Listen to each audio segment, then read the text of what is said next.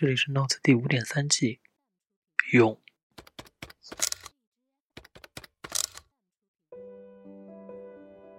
Hello，这里是每一季的寂寞独白。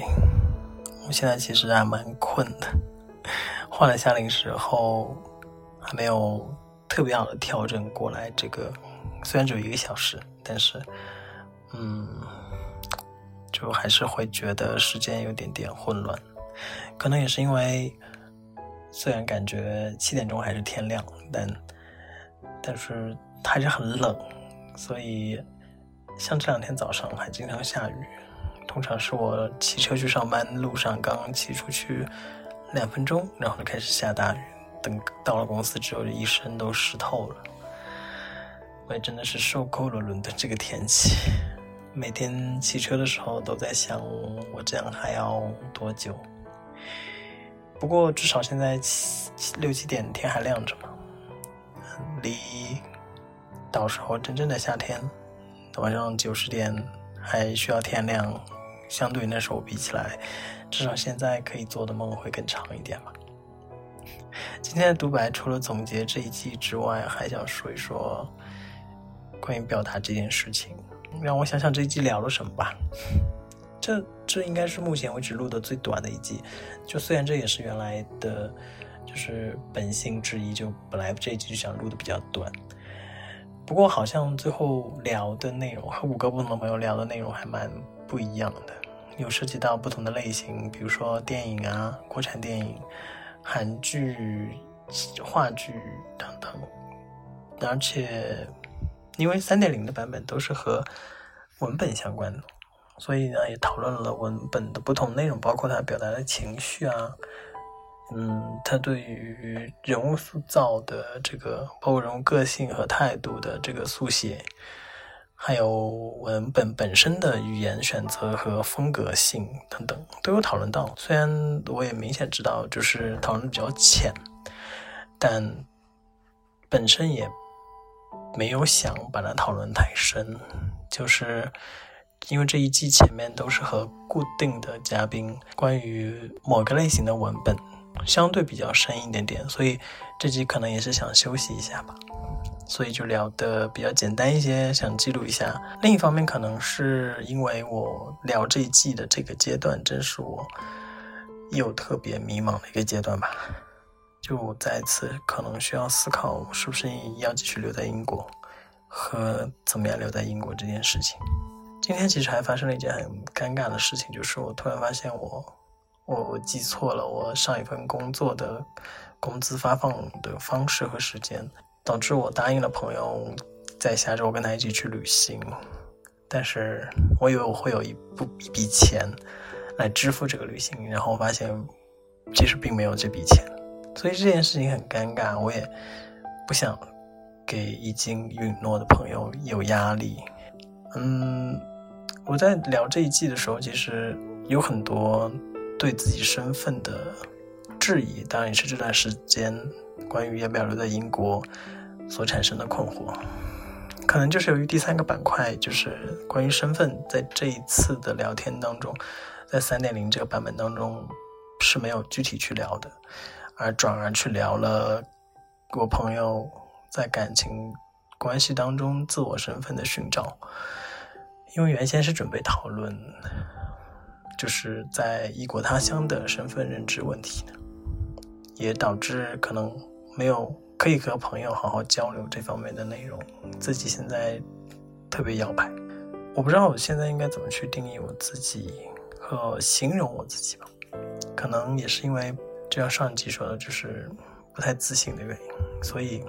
寻找自我是一个蛮漫长和痛苦的过程。我以前可能用过像类似于自由撰稿人、自由媒体人或者艺术家这样的标签。我现在去回想我小时候，其实很长一段时间，我一直都认为自己是一个跟文本相关的一个创作者。但我后来发现，我其实没有太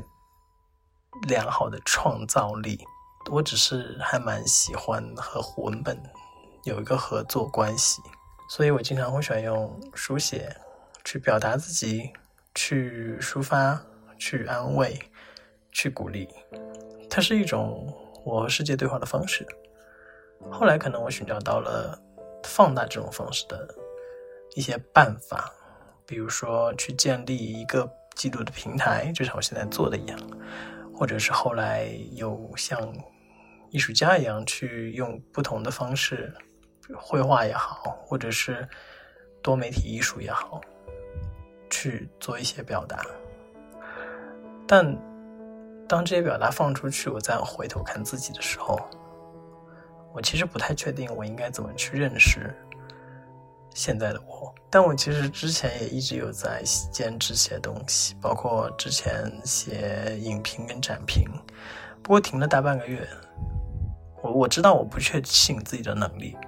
但我会总会回想起在三年前离开美术馆的时候，我们的策展人当时为了安慰我，就嗯，我也很意外他为什么会发现我的恐惧和犹豫。他直接和我说：“我觉得你还蛮喜欢文字的，如果你想书写，就直接去书写，不要担心和犹豫，不要去想着说一定要做好完全的准备才开始。”我当时开始做播客的时候，其实也有被他这句话鼓励到的原因在，包括后来去记录一些就是我看展览或看电影的内容，也都跟这个有关。我也不知道为什么最近状态那么差，导致很久不去书写，又好像回到了在被鼓励之前的那个状态，特别犹豫，杂七杂八讲了一些内容。我还是先回顾一下这季的内容。这季回顾一下我自自己的初心吧，就是想了解一下这些文化载体的文本，可能对于我们对于自己，或者是对于一些形象的认知是什么样的，就是哪些影响。看电影其实是我日常可能做的更多的事情，再加上近两年来的确看剧看的越来越少了，可能也没有那么多时间可以去追一部完整的剧。嗯，连载的话呢，也要看就是状态，有时候如果没有看完，总是觉得蛮可惜的。但但有时候状态也不允许，所以看电影还是那我算是一直保持下来的一个习惯吧。我不能说自己是一个懂电影的人。我自己看电影的时候是会被一些语句或所吸引和感动了，之后写了一些影评之后，现在看电影有时候会带有一种分析的状态去看。但你要问我说有什么样电影的台词会让我觉得非常难忘，好像也我也没有办法立刻就是说出一二。我不知道，我觉得这种情绪蛮有意思的，因为就包括我看剧的时候，有时候看到一些文本、一些句子，我觉得哎，这个句子好。不错，然后我心想的其实是这个文字被创造本身可以给人的那种喜悦感吧，就是创造力本身的这种喜悦感。它会很像一场游戏，就是当我去阅读这段文字或者是聆听这段文字的时候，发现那些精妙，我会两眼放光，但我也非常明确的知道，在那个两眼放光的同时，我是带有一点嫉妒性存在的。为什么我好像我自己觉得我写的好弄东西放上去，反而只是觉得矫情而已？但为什么人家能写那么好的句子？不过相对于相对而言，我觉得戏剧可能更好的能够从非常完整的文学性上去影响我，包括我的情绪。我关注可能也是整个情绪在那个完整的话剧舞台上流动的状态。所以，这一期当中其实不太能够聊到特别多戏剧的内容，也是因为我自己看电影更多一些。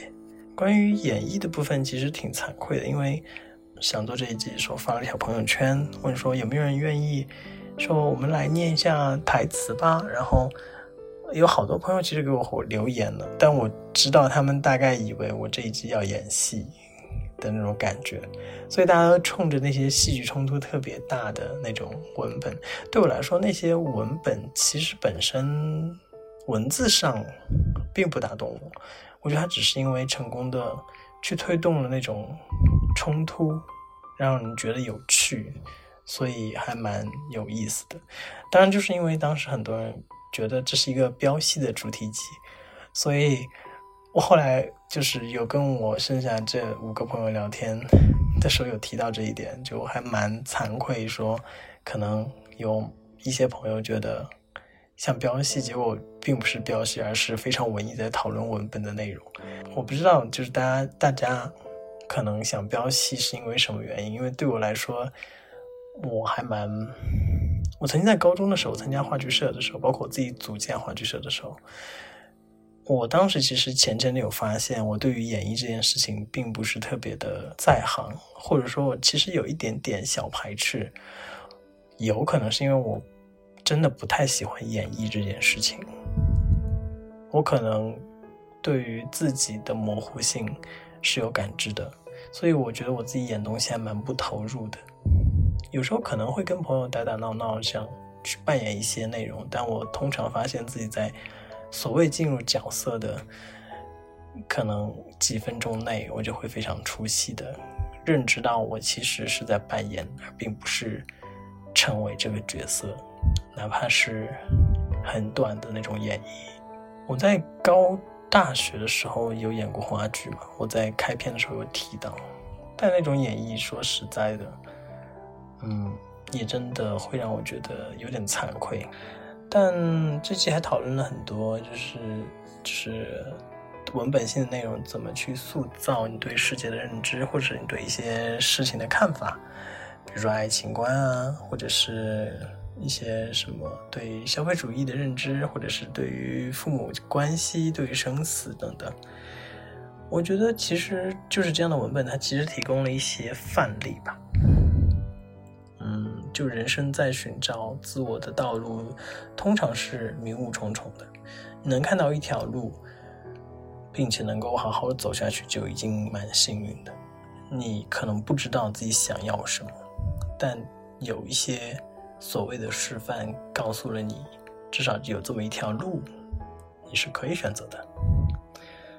最近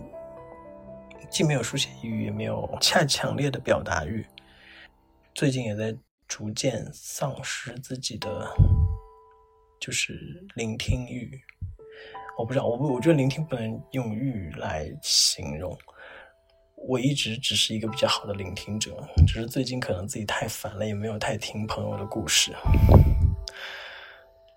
然后我很惭愧于我停写的内容。我觉得其实文本终究它就是一种表达。让我自己看到我自己，或者让别人去阅读的时候可以看到他们，让他们想起曾经某个阶段、某个时刻熟悉或者是可以被认同的感觉吧。我觉得其实我喜欢我本本身这件事情，听上去和我原以为自己很喜欢交流这件事情是有冲突性的。我觉得我喜欢文本的这种表达欲，它本身是一种。孤独感的坚持，我觉得这样的夜晚就是独自 讲碎碎念这些内容，可能很难很难想清楚想知道的答案，但它至少会让我明白，相对于交流这件事情来说，表达可能可能更是我比较忠于我内心的一样东西。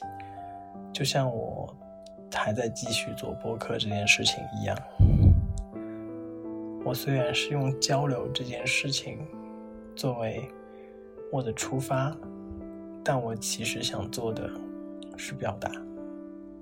所以我应该可以形容自己是一个有强烈表达欲的人吧。我想我应该会继续练习写作。就像我认真在做我的播客一样，那这一季就这样做完了。下一季又回到了第六个主题板块，也就是十年之约。这一次要找在十年前认识的、已经十年了的朋友，聊一聊文本。正巧他也是一个，他是一个可能。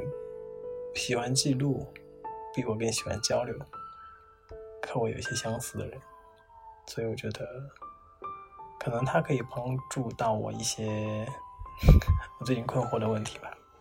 但更重要的是，因为也很久很久没见了，希望在接下来的一个月可以好好的和他有更多的交流。